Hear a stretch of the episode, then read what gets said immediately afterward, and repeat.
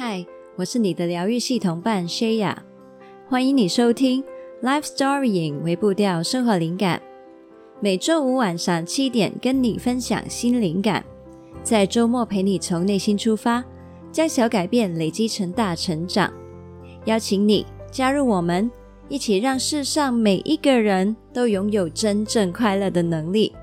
现在就订阅节目吧，才不会错过新的内容。最近呢，我有收到一些 writer 的信，他们问到关于感情的烦恼。那你有可能发现呢，我其实呢很少去聊两性的话题。那我跟我老公呢是从初恋踏入婚姻的，那应该算是很大很大的幸运吧。那也因为这样呢，我觉得自己好像没有什么恋爱经验，也没有什么很厉害的见解可以分享。嗯，于是呢就很少去。针对恋爱这一个的范畴去发想主题。不过呢，呃，最近收到的这些信呢，writer 提到的一些处境，我认为很多人都会遇到。那最近呢，又刚过了情人节，那想说那就应个节吧，觉得很值得拿出来跟大家分享。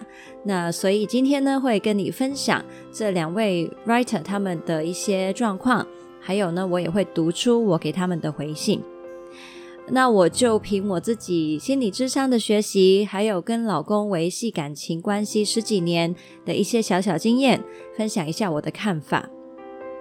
那为了保护当事人的身份呢，这些信的内容我都有修改，还有删减过。那我觉得这一集呢，非常适合你找一个舒服、安静的环境，好像听故事一样，一起呢去听听这一次我们要读出的信。如果你准备好这样的环境的话呢，我们现在就开始读信啦。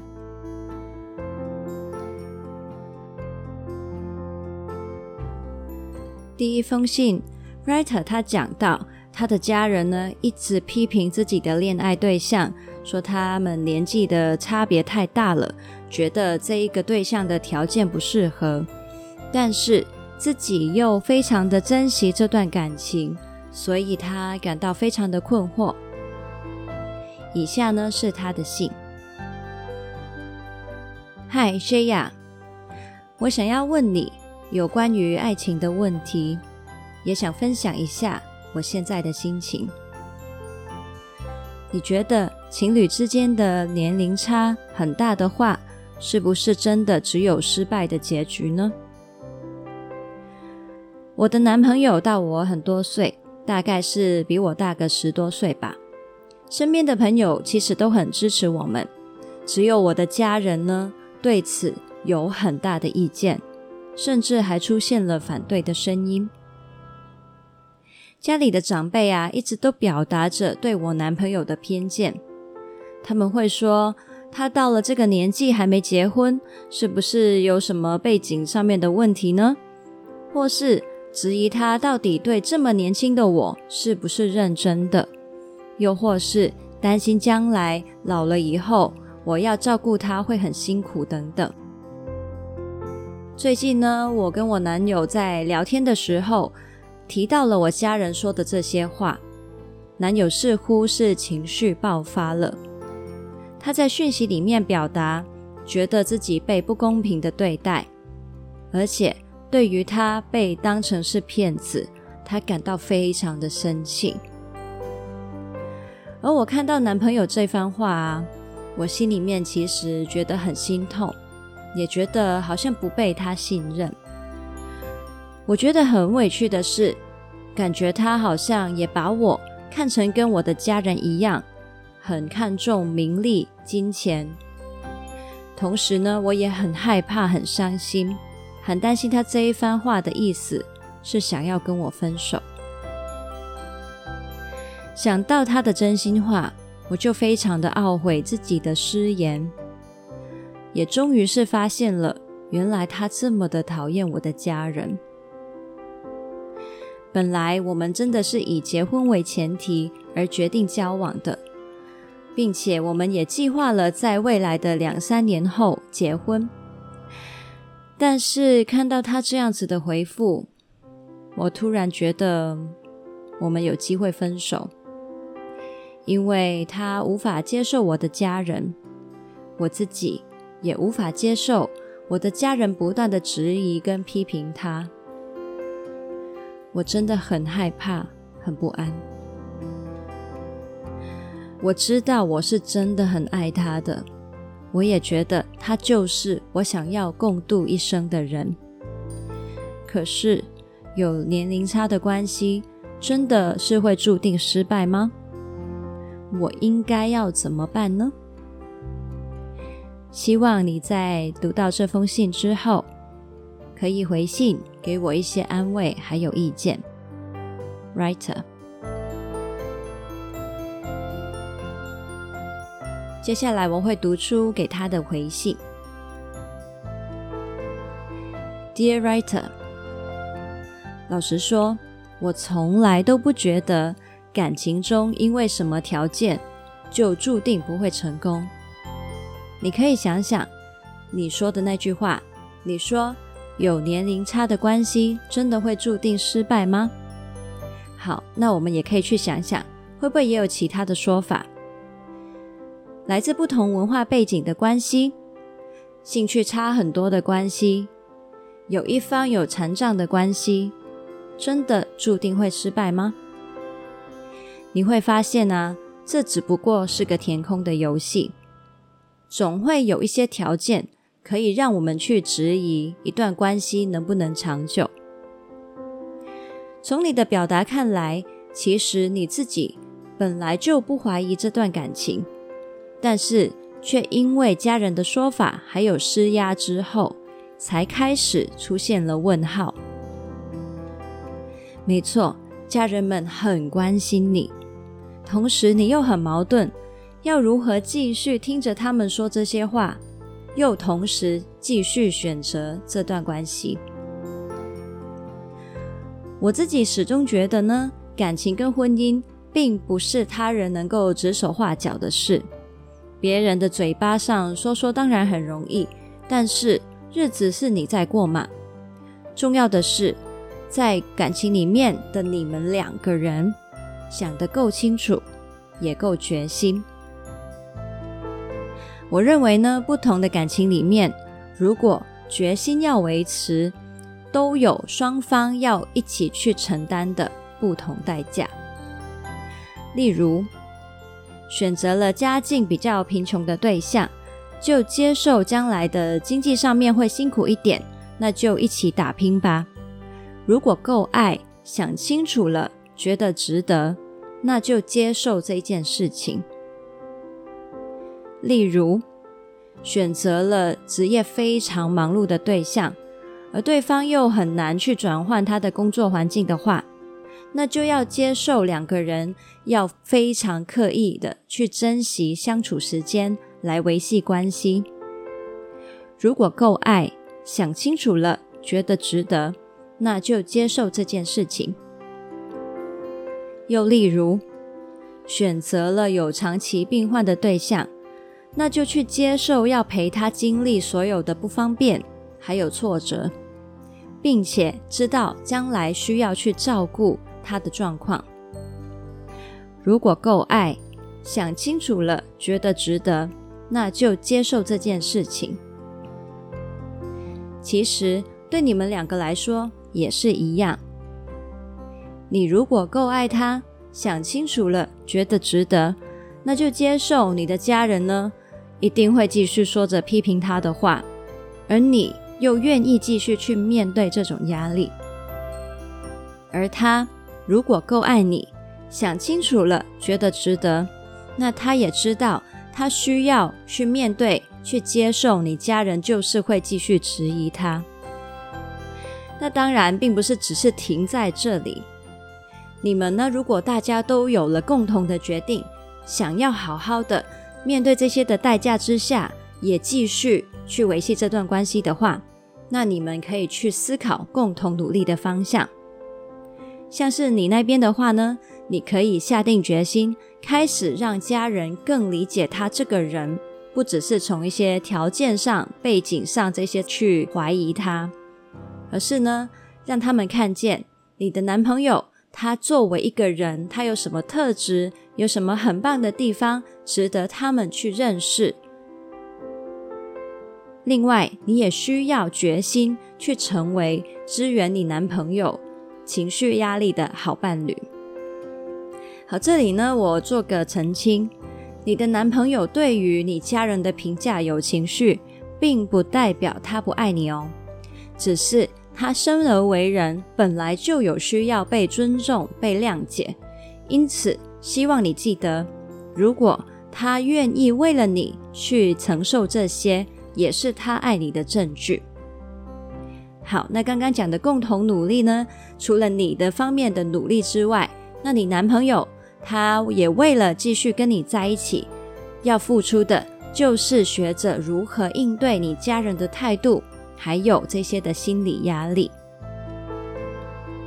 好，那如果你们在衡量要不要继续这段关系，能不能接受这些代价的时候，有任何一方觉得代价太大了，决定放下这段感情的话，那就彼此尊重吧。感情虽然说是感情，听起来是一种浪漫的感性，但是它始终还是一个关乎人生的重大决定，是需要理智去衡量还有抉择的。所以希望你们呢，能够好好的谈谈你们各自的感受。你们重视的事情，还有对未来的期望。那我知道呢，现在的你一定觉得很难受，也可能会哎很后悔自己怎么会说了那一些话，让男朋友不高兴，或是知道你家里的这些状况。但是在我看来啊，这其实反而是件好事情。你只是把迟早在这段感情里面要面对的处境。摊在了桌面上面，可以一起好好去处理。这个其实是你们只要决定长远走下去，迟早都要面对的。所以，把现在呢当成一个你们可以好好沟通、一起面对的机会吧。我真的知道过程会很不舒服，但是对你们来说都很重要。Love Shaya。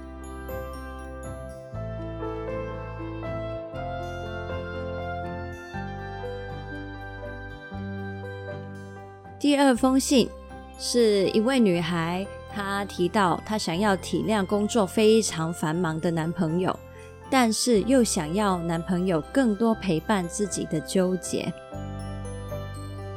现在呢，我来读出她的信。Hello Shaya，嗯，虽然呢新年都过去蛮久了，不过呢都还是想要跟你说一声新年快乐。每一个星期收到你的信，我都很期待，感觉好像有个朋友陪伴自己。最近呢，我有一个很大的烦恼，是跟我男朋友有关的。他现在呢，每一天都是在家工作，也因为是在家工作，所以他真的变得很忙很忙。基本上，嗯、他是真的没有下班时间。加上他责任心比较重，很多事情。一做就想要做到最好，所以呢，就变成他现在大部分的时间都放在工作上面，或者呢，对于他的同事还有他的主管来说，他绝对是一个九十分的员工。不过现在这样呢，他就变成没有时间陪我啦。我其实觉得非常的矛盾。我到底是应该体谅他呢，还是生他的气呢？我有试过要自己去体谅他，但是我真的有一种觉得，嗯，我好像有谈恋爱跟没谈恋爱没什么差别，因为我做什么事情都是自己去做，好像自己根本就没有在恋爱一样。我也曾经因为这样子跟男朋友吵过了。我觉得我表达的都表达过了，要吵的都吵了，但是呢，他只是一副很无奈的样子，似乎觉得这是我的问题，但是我真的觉得好难受。那到底是我的问题还是他的问题呢？我真的很迷惘，所以特地写了这封信，希望你能给我一些意见。Writer，接下来我会读出我的回信。Dear Writer，人在心情矛盾拉扯的时候呢，总是特别难受，因为你不知道自己可以有哪些的期望，也不知道自己又可以调整多少，这是很累、很迷惘的过程。但是这也证明了你既爱对方，又愿意反思自己。那我没办法从这封信了解你们之间实际相处的时间量还有品质，所以无从判断你们双方对于相处还有工作时间的期望是不是合理。但是很明确的是，对时间的期望是很主观的，也许不是谁有问题谁没有问题的事情。你期望有更多的相处时间，而他期望有更多的工作时间。于是，当你们讨论这些事情的时候，尤其是吵架的时候，你们会觉得彼此处于敌对的位置，好像是争夺资源的敌人。这不但对于关系没有帮助，还会激发出竞争的心，双方变得更无法退让了。但是，如果你们是盟友呢？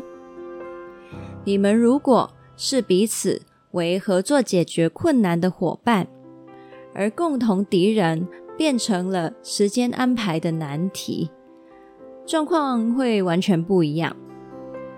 好，那要如何让男朋友觉得你们成为了盟友呢？首先就是你可以先了解他，跟他聊聊他为什么觉得工作对他来说这么重要呢？如果工作没做好，他担心有什么事情会发生吗？付出这么多去工作，他期望得到什么呢？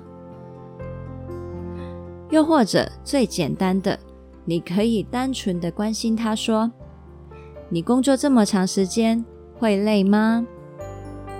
你就听他说说工作上面的烦恼，也让他感觉你并不是要把他从工作拉出来，而是。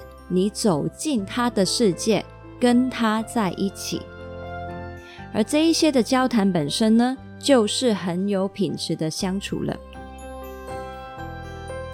问以上这些问题呢，出于单纯的关心，不带着要改变对方的预设，这样子他也会感受到你不是要跟他作对，而是要跟他站在同一边。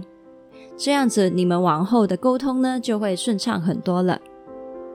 而你也可能在过程里面更了解可以如何对他好，而不会无意中做出了一些他以为你无理取闹的事情。那刚刚说的这一些关心他的问题、了解他的问题，不一定要很严肃的坐下来一次去问他，而是。可以在日常的时候看到他工作久了，就问他一句，倒杯水给他，提醒他好好休息；或是经过他身边的时候啊，帮他按摩一下肩膀，跟他说辛苦你了。甚至是你可以考虑到他在家工作的时候会需要些什么，帮他准备好，例如帮他整理好办公的桌子，让他工作的更舒服。你也可以在他看起来很烦恼的时候，写一句鼓励的话贴在他的桌上。这一些的关心呢，既不打扰到他工作，又能让他感受到有你真好。他也许就会慢慢的意识到了，嗯，我有一个这么体贴的女朋友啊，那我自己是不是也可以多多珍惜跟女朋友相处的时间呢？在这个过程中，其实你也是在创造与他相处、发挥女友角色的机会啊。相处跟工作其实并非水火不容的。好，那当然你会想到，这类型的相处绝对无法替代一心一意、全神贯注的时刻。因此呢，你当然也可以提出专注相处的请求。你可能会觉得，哎，我过去提出请求都被对方直接拒绝了，真的还行得通吗？好，那你可以想想哦，你之前提出请求的说法跟语气是怎样的呢？如果你是在吵架的过程很激烈的要求，通常对方呢就只是会说出要跟你对抗的话，当然是很难点头答应。又或者，如果你是很平静的，但是又很笼统的说：“我希望你少工作一点，多点陪我。”那这也可能会马上引发他的焦虑，他心里面马上就会想说：“不行，工作真的很重要，少了时间我表现得不好，那怎么办呢？我没有完成责任，那怎么办呢？”于是呢，你得到的答案很自然会是很明确的：“No，不行。”他对于工作有没有焦虑？也就是我刚才说的那些方法，你可以透过关心他去了解看看。如果他是出于焦虑，记得哦，你要应付的不是男朋友要不要陪你的决定，而是如何先照顾好他对工作的焦虑。如果你能体贴的陪他解开焦虑的结，他也就不用。把自己一直绑在工作上面了。好，那话说回来，到底要如何有效地提出请求才对呢？那详细的版本呢，请你去学习非暴力沟通的原则。那我等一下呢，会在这里讲一个超级简化版的做法，但是我还是建议你去完整学习。想要完整学习非暴力沟通的话，可以是以下的两种方法。第一个是去读赖佩霞老师的书，我想跟你好好说话。那这本书我推荐过很多次了，所以我就先不多说了。那第二就是去上我的情绪冲浪课，里面呢就有一个单元会完整去教到非暴力沟通原则的应用，再搭配上你在这堂课里面会学会。如何去解读他人的情绪？那这一套课程除了会帮助你表达之外，也能帮助你去理解男友跟自己的情绪状态。那你有兴趣的话呢，记得可以去上课哦。好，那我在这里先讲一个简化版的做法：平静而具体的提出简单的相处请求。这里呢有三个重点。平静、具体、简单，这样子的请求呢，男朋友听起来呢不会马上起防卫的机制，他会觉得能够明确的掌握你的期望，而且诶，听起来似乎不难做到啊，那他答应的几率就会大大提高了。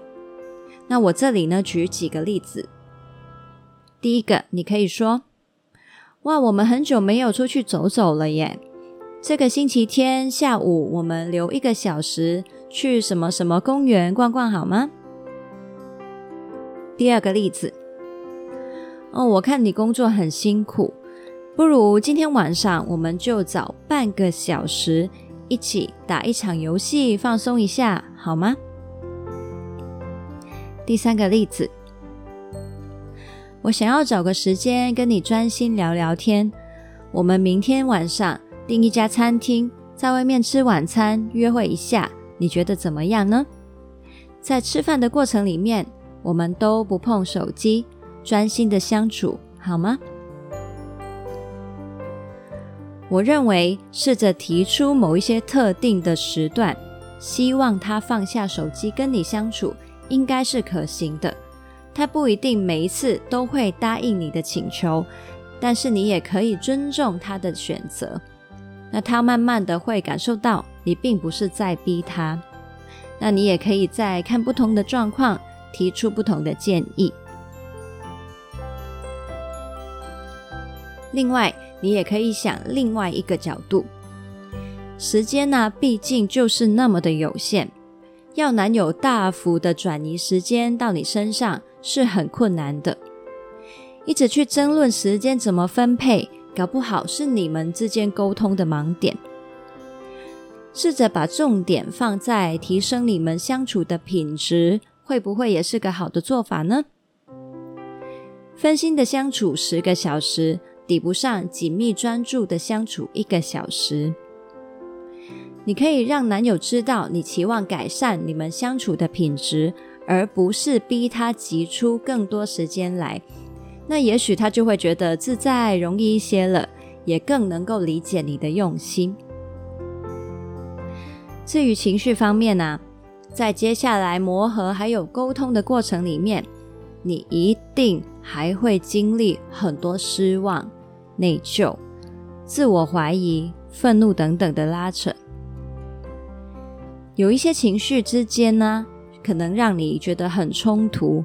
所以你才会觉得想要赶快选边站，觉得明确决定了到底是谁对谁错，谁的问题，或是决定自己要如何站定应对的立场，就能够消除掉某一边的情绪，觉得至少这样子心就不用再撕裂的那么辛苦了。但是我要说呢，其实。关系的本质本来就很复杂，因为有爱跟重视，才有期望，也会失望，会有甜蜜，也有伤心，觉得快乐，也会有压力的重量。因此，不用去消灭矛盾，不用去驱赶某一些情绪，容许所有情绪共存，他们在该走的时候。自然就会走。有一些人啊，太想要驱赶失望跟痛苦，最后在潜意识里面把期望都丢掉了，连爱意也被杀死了。消磨爱的，其实并不是关系里的冲突，而是对内在拉扯的抗拒，以及对错输赢的执念。你会发现，有些人怎么吵都不分开，是因为就算多累多痛苦，他们仍然选择继续重视对方。想要不受伤，唯一的选择就是不爱了。但是让爱死掉，我相信不是你希望发生的事情。最后，如果要总结刚才跟你讲的这一长串的重点的话呢，就是。关系里面，试着跳脱我或是你，改着谈我们。那我也跟你分享一下自己当初在婚礼邀请卡上面写下的一句话。我写了 “Love always wins”。我希望这句话提醒我们，让爱成为我们之间最大的原则，让爱赢，不执着谈我们的输赢。希望对你有帮助喽，Love Shaya。好，那以上呢，读完了我们的信了。那我真的不是感情专家，加上呢，只是透过文字对来信者的状况，我掌握的真的非常有限。所以，不管你是曾经跟我讨论过爱情烦恼，或是你将来想要写信跟我讨论，我都想要提醒你。我只是透过分享，给你一些你自己可能本来没想到的新角度，请不要把我的回应当成标准答案，还有分析。希望你能够走出自己的路，否则我对你来说就只是另外一个在旁边比手画脚的三姑六婆而已。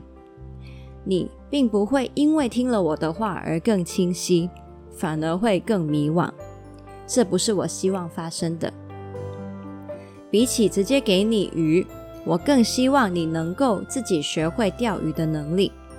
如果你也希望透过自己的力量去理解自己还有伴侣，并且有效的沟通维系感情，你可以参加我刚才信里面提到的情绪冲浪课，来上课学会这些的情绪相关的软技能，你就能够凭自己的判断还有能力。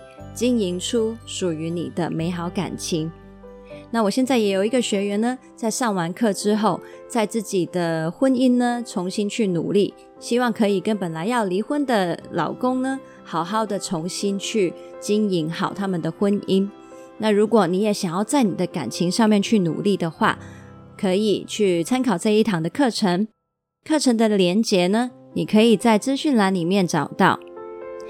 那我们这个礼拜的微步调任务呢，我想要邀请你发挥关心的力量。